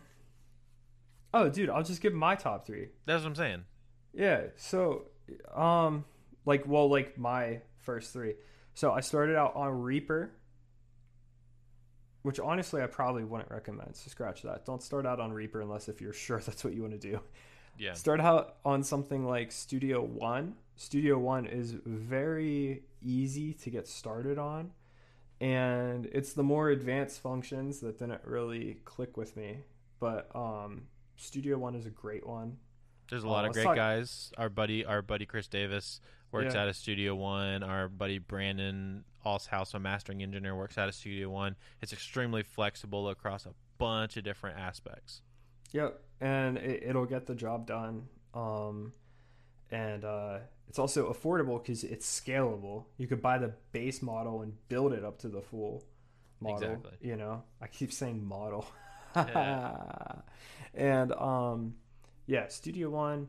I would also recommend um, Cubase because it's in between kind of the spectrum, and then honestly, probably Pro Tools because it's a very Pro Tools is different and it sucks in a lot of ways, but it's great in a lot of other ways, and it's industry standard still.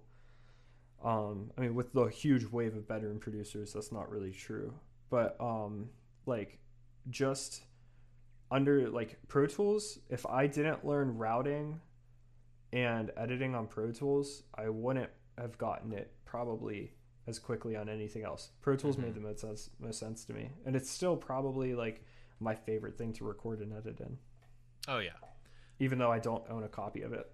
yeah. It is so.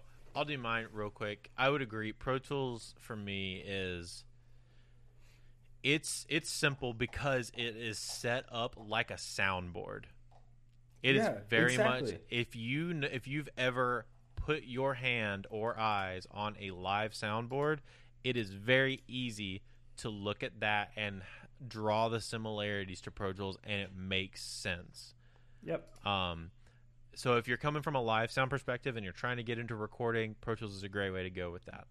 Uh, everything's going to make pretty close sense, and there's going to be a learning curve. Obviously, there's a learning curve with all. There's a learning curve with all of these, but I will say there's the most information out there about Pro Tools. That is another reason. It is very easy to just go on YouTube, type in something about Pro Tools, and find 7 million videos explaining that thing in a bunch of different ways Yep. in extreme detail. Yep, and because Pro Tools is so rigid and how it works, there isn't five ways to do one thing. So you're gonna get an answer whenever you type in that Google search. In Cubase, I was trying to learn how to do like tab to transient and cut things with a hotkey, Mm-hmm. and I couldn't get any results because that's a pretty new feature, I guess. Mm-hmm. And for years, everybody in Cubase was slip editing a completely different way that anybody else in the world was. Yeah. They just learned how to do it that way, and so that's how they still do it. But for me, being a Pro Tools transplant, it's like, how do I edit like Pro Tools? And finally, I found one dude was like, "Hey, I just switched from Pro Tools, and this is how you do it." yeah, there you go. You know? Yeah. So like, that's the cool thing about Pro Tools. Like, there's one way to do it. You're gonna find an answer. And once you learn it, it's super fast. You get really fast at it really, really You quick. get so quick. Yeah. So that I think that's a good way. And another reason why it's really good for entry level is there's a free version. Pro Tools First is free. So Yep. and it's very functional. Very very functional for people that are just getting into it. Um, I know I'm I'm actually uh, working on transitioning all of our podcasts in the podcast network to work off of all of our non-audio guys to work off of Pro Tools first because they can send me a Pro Tools session, I can open it up and immediately edit it. Um, very consistent across that way, and it's super easy to use. So that's a, my that's my that's my first option. Um, you know, my second option is going to be, or my other option is going to be Ableton. Um, the other one that I use, it's very great for producing. If you ever, if you're a fan of Andrew Huang or any of the like four producer flip the same sample kind of videos. A lot of those guys are using um, Ableton because it is so focused on the sample manipulation aspect. That is something that it is, I would argue, the best at. It is the best at sample sample manipulation and turning turning a sound into something otherworldly, like turning a car door into a kick, turning a siren into a snare for some reason. Yeah, I don't understand how it works. It's magical It's amazing. So because it you- doesn't work like that in any other DAW. so for the from the creative side, it is a creative powerhouse. Um, you can make sounds that people are gonna be completely confounded that you even were able to make that out of anything. Nonetheless, just inside a DAW. Um, the problem with it, the big flaw, is it is pretty expensive. That's kind of the drawback with it. Is I had to pay I think the suite, so the largest version for the for Ableton Live 10, which is the most recent um the most recent version is like $800, It's seven fifty, and 750? I mean not to like correct you over fifty bucks, but uh, what I was just pulling up is so standard is four but I Mhm. just saw it on sale for three hundred bucks a couple weeks ago, Yeah, so they and do it goes the- on sale often. they and do I know go on sales Cubase often. runs sales often, but let's Mhm. put it this way: I bought my crossgrade license from Pro Tools to Cubase when it was on sale for like three hundred and twenty-five dollars. Mhm. but I just saw this standard full license that you don't need to have another DAW to get that price for, and it was like the same price as what I paid for my clearance cross grade license. And also, So- also, Ableton's website does do 50% off deals or 40% off deals like every single Christmas. yeah, dude, they're so good about sales. Yeah, they're Um, amazing. I'm looking up the um, licenses for Cubase, so I guess I probably didn't actually save that much money because the cross grade right now is three hundred and thirty dollars. So I guess I must have missed the sale. But Yeah. regardless, like you know, I think the full version of Cubase is five hundred bucks. Yeah, it's 500 even. um, you know, they're doing uh monthly like a subscription for Pro Tools now. Yeah, so the Pro Tools subscription is like either thirty dollars or twenty five dollars, depending on like your contract. Um, but like I said, very it's pretty affordable. Entry level is pretty cheap. Uh, I said it at the beginning, Ableton. You can get a version of it for free with a lot of MIDI controllers. So maybe if that's if you're thinking, oh, I might want to get into Ableton, it looks interesting. You could like maybe download a free version to like test it out, see if it makes sense with you. If you're like, oh, I'm vibing with this, cool.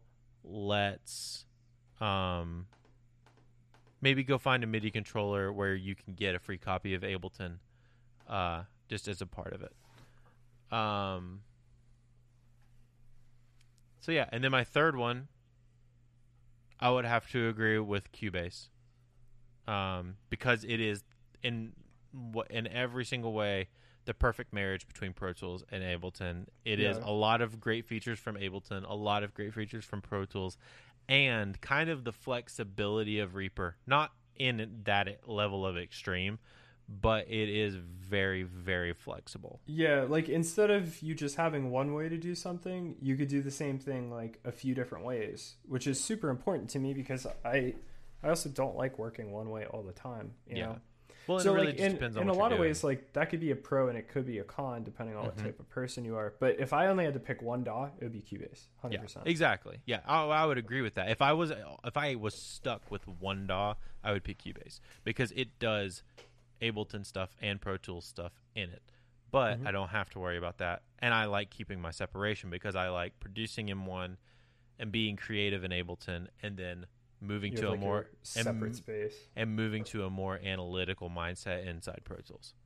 But Yep. awesome, yeah. So if you have any questions, feel free to email us, hit us up on the Instas, um, Instas. or you know, if you find us anywhere else, we're always down to chat. Um, thanks for coming to hang out today, Josh, This thanks is a for. super long episode, I know. and I hope Sorry. that we didn't just bore everybody to death. And I just Talking about- realized that my no, my audio is still recording. I'm just really zoomed out really far. I almost just cried. um, No, we've been talking for almost two hours, or actually two hours. it's been two hours. So, uh, thanks for coming and hanging out with us. Thanks for listening to two hours of DAW talk. This But- is the most boring two hours of your life, but at least you just got it over with. There's a lot of information in here, and if you're new to recording, to be honest, this is a lot of information that you probably needed, and it probably sparks some questions that you can go now do some research on, make Exactly. notes, things like that. Go back through, make some notes about things that you want to look up. Um, and once again, if you have any questions, feel free to you know hit us up. We're always down to talk. Yep. So And the cool thing is, is that this was super, um, kind of you know bland, but uh, next week's episode is gonna be a blast. True. We have a, a fun episode lined up about about production and producing and mixing and things like that. So, if you're super into that, uh, come check it out next week. It'll be a freaking blast. Um, in the meantime, thanks for coming and hanging out, and we'll see you next time. See you around. And that's it for this episode of the Home Studio Hangout podcast. Thank you so much for listening. Go check us out on Instagram at Home Studio Hangout. Give us a review on your favorite podcasting platform. And don't forget, keep on creating. See you next week.